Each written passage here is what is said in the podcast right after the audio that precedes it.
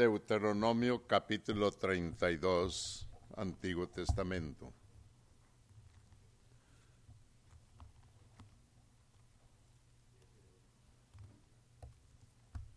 Génesis, Éxodo, Levítico, Números.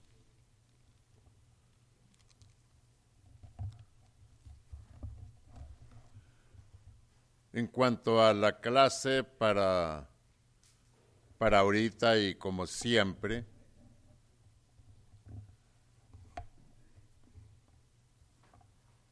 solamente usamos lo que es la Biblia, pero siempre hemos hablado que,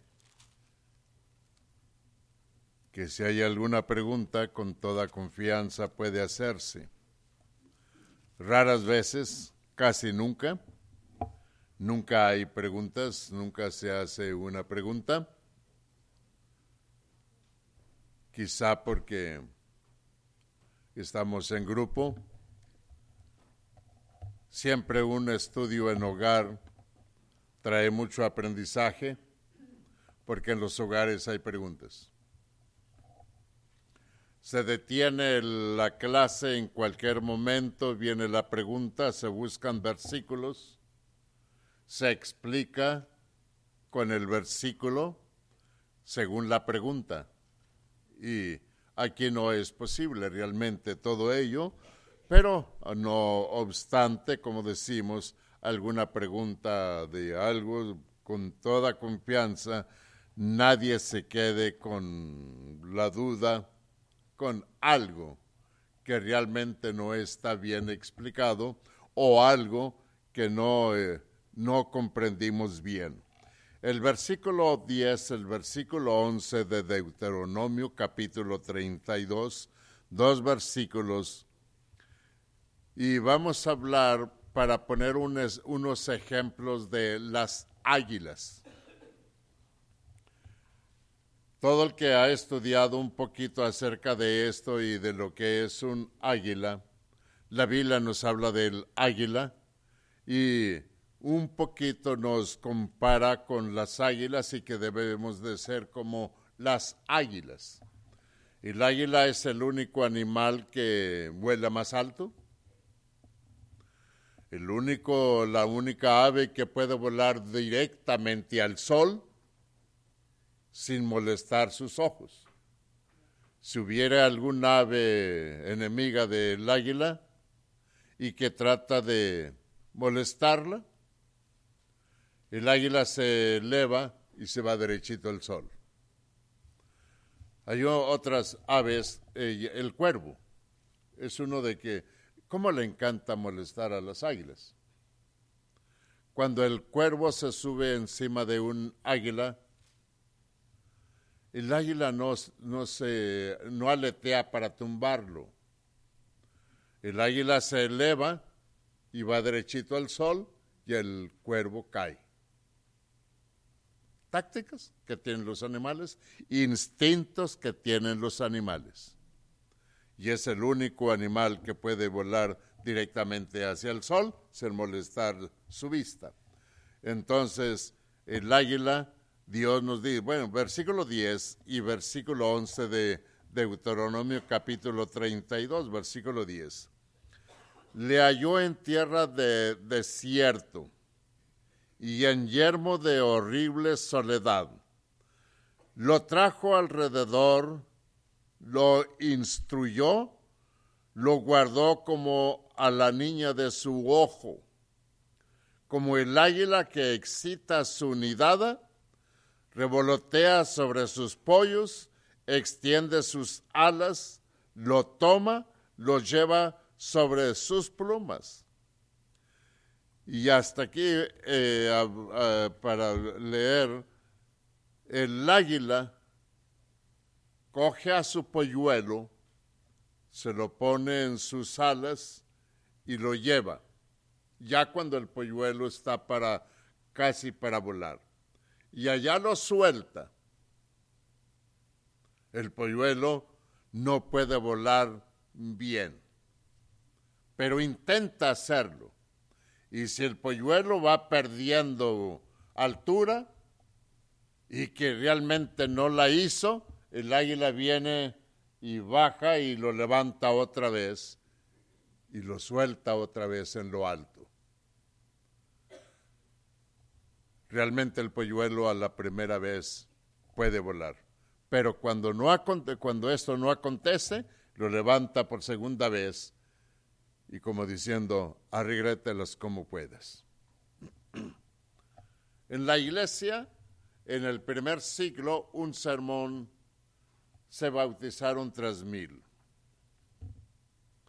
La, la Biblia es un libro fácil de entenderlo, con una simple lectura, no con muchas. A pesar de todo, la Biblia se ha estudiado a través de los siglos, a través de todo el tiempo, y la gente no obedece el Evangelio. La pregunta es, ¿por qué? ¿Lo ha entendido o no lo ha entendido? Sí lo ha entendido. Ah, eh, hay que ver las cosas tal y como son lo ha entendido. El pueblo lo entendió. El pueblo entendió, comprendió quién era Cristo. A los suyos vino y los suyos no lo quisieron. ¿No entendieron quién era Cristo? Sí, pero no querían compromiso con nadie. Dios, dame, pero no me pidas. Esa es la reacción humana egoísta. Dios dame, pero no me pides. Y de pronto empezamos a estudiar la Biblia y la Biblia dice, yo te doy, pero tú me obedeces. Y por esta razón el humano no quiere nada con Dios. ¿Por qué? Porque el humano queremos que Dios nos dé sin tener ningún compromiso para con Dios. Versículo 10 y versículo 11. Le halló en tierra de desierto y en yermo de horrible soledad. Yermo es un, un, un campo desolado, árido sin vida, en lo absoluto. Entonces le encontró en tierra de desierto y en yermo o un lugar sin vida totalmente, de horrible soledad. Allí estaba el humano. Lo trajo alrededor, lo eh, instruyó, lo guardó como la niña de su ojo, como el águila que excita su, su nidada, revolotea sobre sus pollos, extiende sus, eh, sus alas, los toma, los lleva sobre sus plumas y los suelta para que vuelen. Eso es lo que quiere hacer Dios con el humano. Nos instruye. ¿Cuánto tarda una persona en entender lo que era la palabra de Dios? Ejemplo, tenemos a Nicodemo. No sabía nada. Viene a Jesús y le pregunta y dice esto es lo que es la, lo bueno. ¿A qué horas fue Nicodemo con Cristo? ¿Por qué fue de noche? El problema de los gobernantes está tremendo. El que dirá de la gente está más tremendo. Bueno, allá fue con Nicodemo, ahora no es, no es lo mismo, ¿verdad? O todavía es exactamente lo mismo. O, o peor. ¿Qué dirá mi compadre? Iba a hablar un poquito esto del compadre. ¿Por qué compadre? Eh, bueno, pero esto es de un tema de las altas mentiras, con todo respeto, el ámbito religioso, católicamente hablando. ¿Qué, eh, qué quiere decir compadre? Padre juntamente con. Padre juntamente con. Y hay dos padres. El compadre se hace cargo hasta de la comadre. Ahí lo dejamos, ahí lo dejamos. Por eso no, no nos vamos a meter, ahí lo dejamos. Otro día podremos meternos más, más dentrito poquito. Éxodo capítulo 19, versículo 3 y versículo 4. Éxodo 19, versículo 3 y versículo 4. Antiguo Testamento, por allá a la izquierda, 19, el versículo, Éxodo 19, versículo 3 y versículo 4. Y Moisés subió a Dios, y Jehová lo llamó desde el monte, diciendo, Así dirás a la casa de Jacob, y anunciarás a los hijos de Israel vosotros visteis lo que hice a los egipcios y cómo os tomé sobre alas de águilas y os he traído a mí. Los egipcios saben perfectamente, sabían perfectamente, supieron perfectamente todo esto. El humano de ahora sabe perfectamente lo que es la Biblia sabe perfectamente lo que es la enseñanza de nuestro Padre Celestial. Deuteronomio, Deuteronomio capítulo 32, versículo 11, Génesis Éxodo, Génesis Éxodo, Levítico Números y Deuteronomio, capítulo 32. Y el versículo, pues 10 y 11. 32, 10 y 11, la halló en tierra de desierto, para ver otra vez eso, y en yermo de horrible soledad. Yermo, lo deshabitado, lo solo, lo, eh, del desierto. Y luego lo trajo alrededor, lo instruyó lo guardó como la niña de su ojo, como el águila que excita su nidada. Dios nos ha cuidado, nos ha protegido. El salmista dice, se pregunta, ¿qué es uno? Y le hace la pregunta a Dios. Dios, ¿qué es el hombre?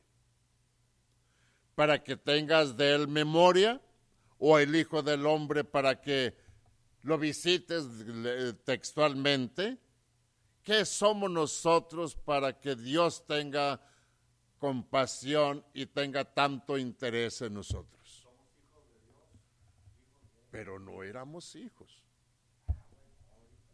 No éramos. Aquí es donde hay que entender todo esto. No éramos hijos de Dios. Éramos hijos de Dios cuando nos formó Dios. Cuando crecimos nos desparramamos. Entonces, de tal manera amó Dios al mundo, hermano Juanito. Sí, en la promesa que se cumpliría tal. Ahora, no éramos hijos de Dios. Y Dios con su gran amor y gran misericordia, da a su Hijo para que muera por quién.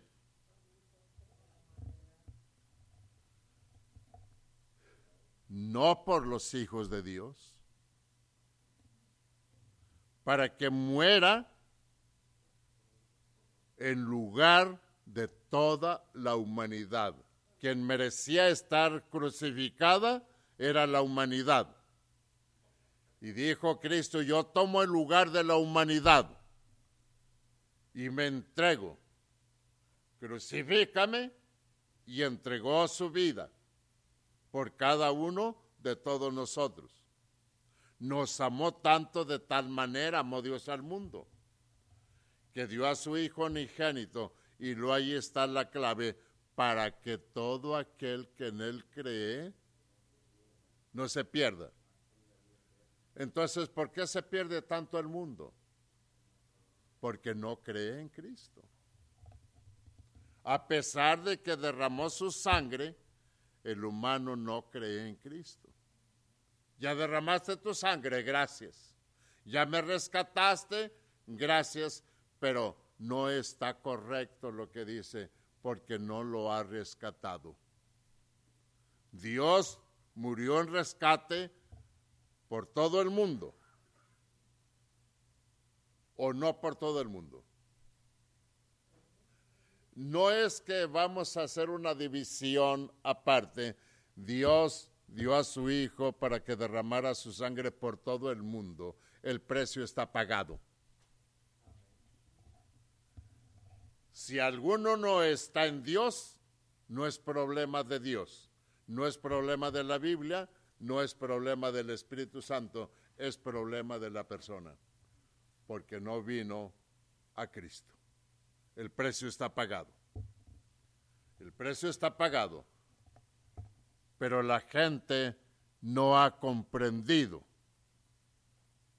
O no quiere comprender. El mundo no quiere comprender qué es lo que Dios hizo por cada uno de todos. No quiere comprender realmente. No quiere aceptar realmente que necesita a un Salvador, puesto que todos somos hijos de Dios. ¿O no?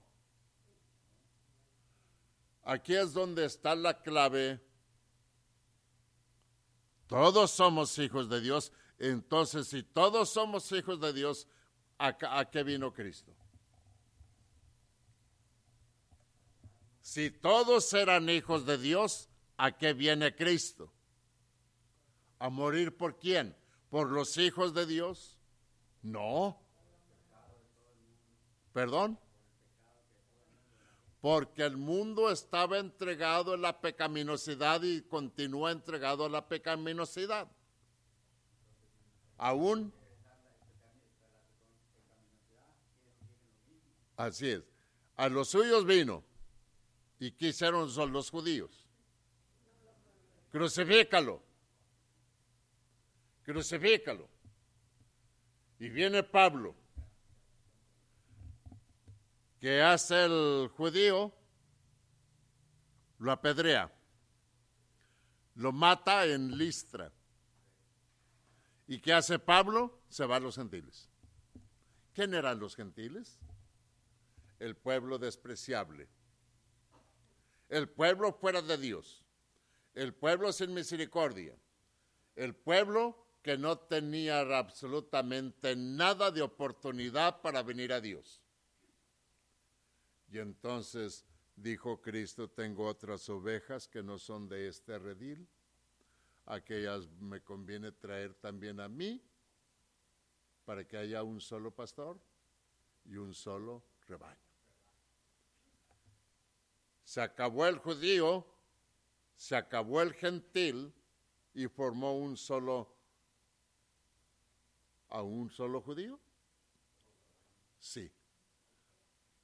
Todo el que quiera necesita ahora obedecer el Evangelio. Antiguo Testamento. Yo quiero ser judío. Circuncídate y ven a hacer lo que hace el judío. Nuevo Testamento. Yo quiero ser parte del judío. Yo quiero ser parte de Cristo. No necesitas ya circuncidarte bautízate para el perdón de tus pecados y ven y forma parte del reino de Dios. Amén. Es lo que le dijeron Evangelio según San Juan, capítulo 3, versículo 1, versículo 2 y versículo 3. Es lo que dice realmente la palabra de nuestro Padre Celestial. Éxodo capítulo 19. Éxodo capítulo 19. Aquí en Éxodo capítulo 19 versículo 3 y versículo 4.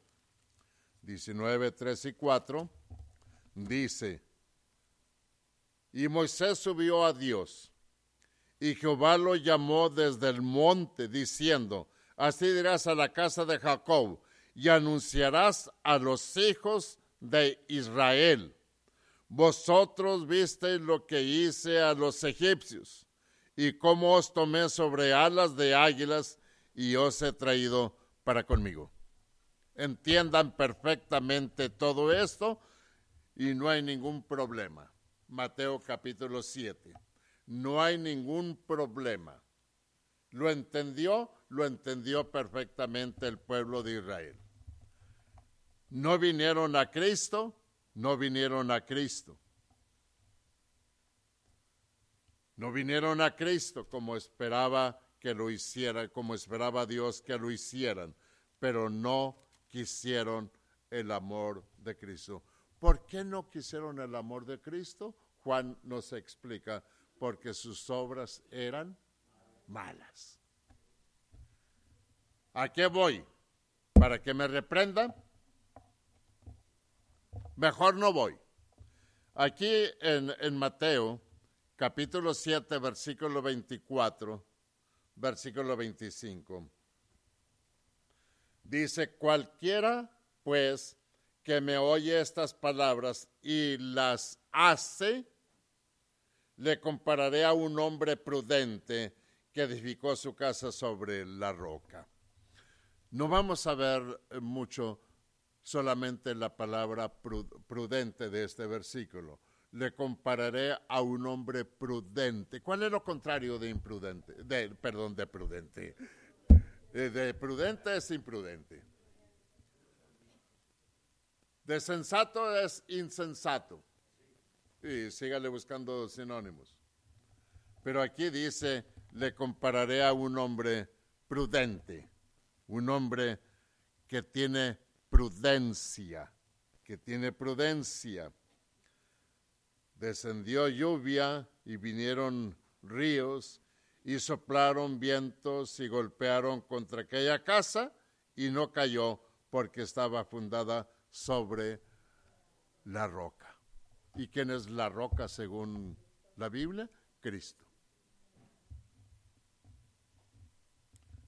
Fundado fuera de la roca, fundado fuera de Cristo, no es nada.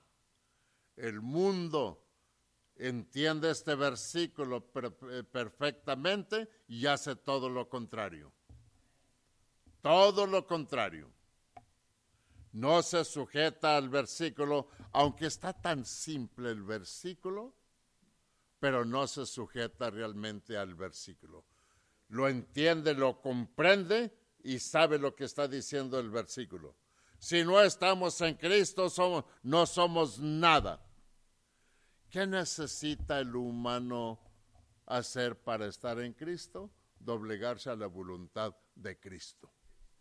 No venir solamente a decir, yo soy cristiano. No, Señor. Hacer lo que dice la palabra de nuestro Dios. No la haces, no estás en Cristo. Usted sabe Mateo 7, 21 de memoria, ¿verdad? No todo el que.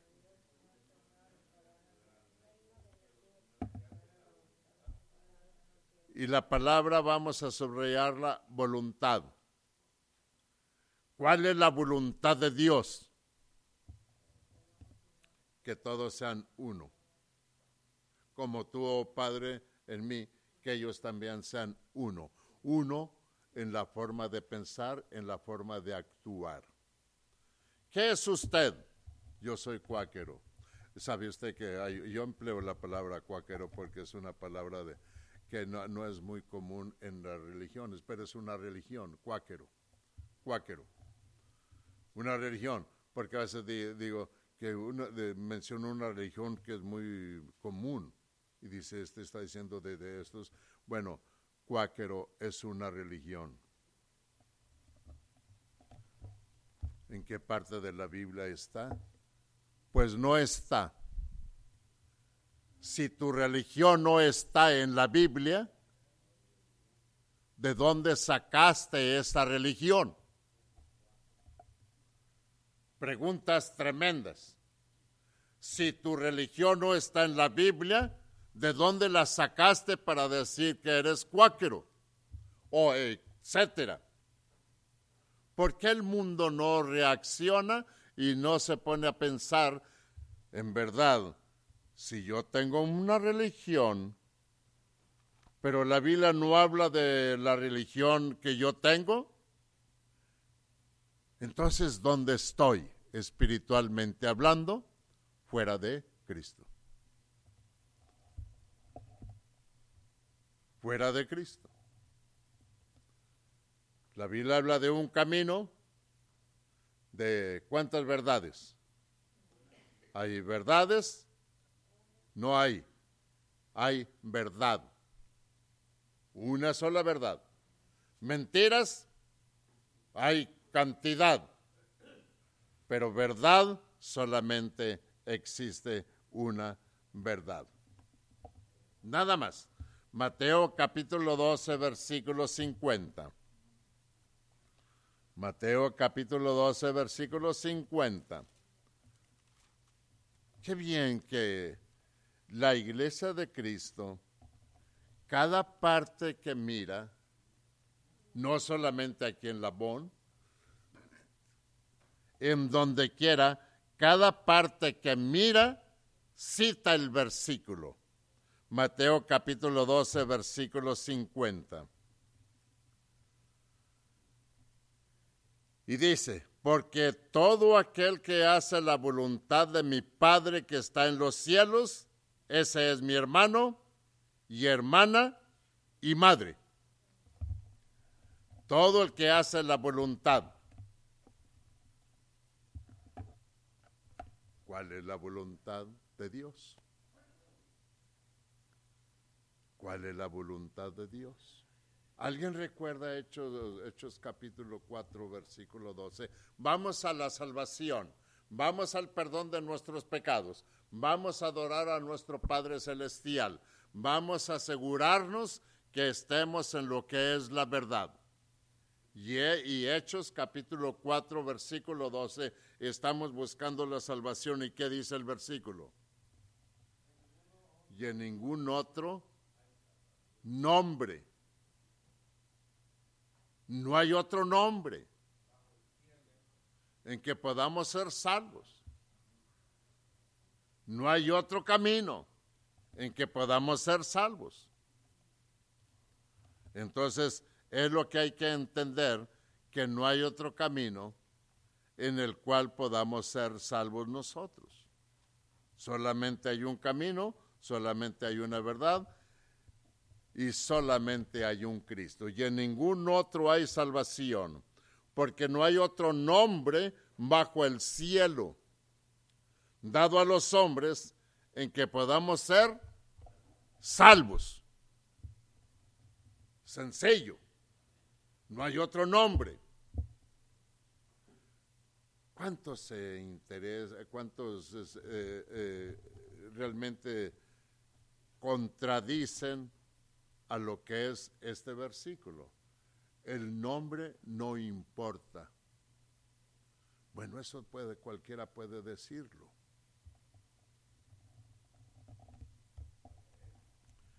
Pero la Biblia dice, y en ningún otro hay salvación, porque no hay otro nombre bajo el cielo dado a los hombres en que podamos ser salvos.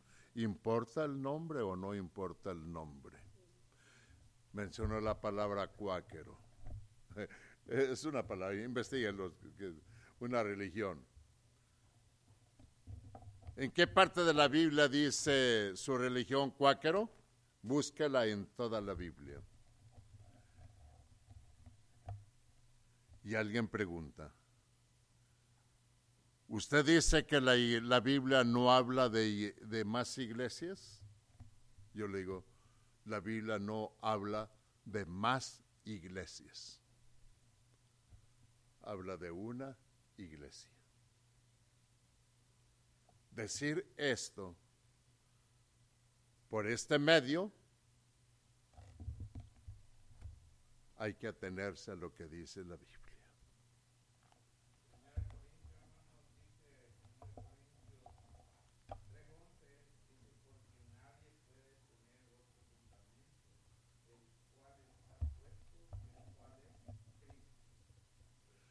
Nadie puede poner otro fundamento con sus reglamentos. Hay un solo nombre, nada más. Una sola iglesia, una sola fe, un solo bautismo, una sola salvación. Fuera de allí, bautícese, métase el agua cuantas veces quiera pero ninguna le va a quitar sus pecados. Y sale del agua llevando un nombre que no es de la Biblia.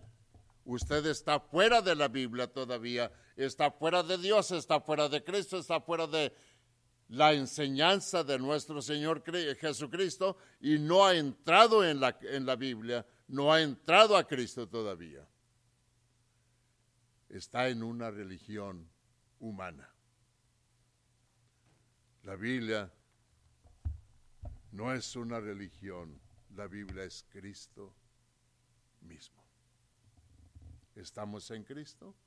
Hagamos lo que dice Cristo. No todo el que me dice Señor, Señor, entrará en el reino de los cielos, sino el que hace la voluntad de mi Padre que está en los cielos. Eso es lo que nos dice la palabra de Dios y entonces nosotros vamos a probarlo conforme con lo que estamos haciendo. Lucas capítulo 6. Lucas capítulo 6, versículo 47. Todo aquel que viene a mí y oye mis palabras y las hace os indicaré a quien es semejante.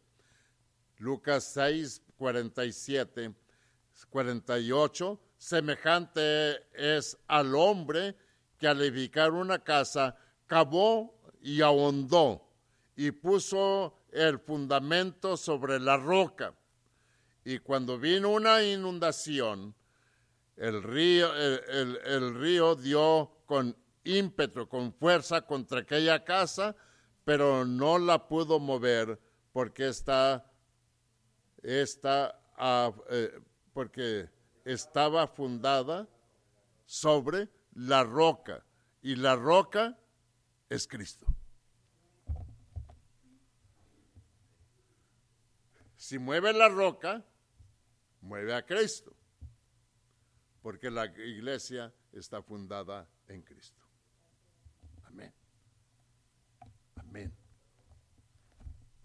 Dos versículos que no vamos a citarlos. El Señor Jesucristo promete,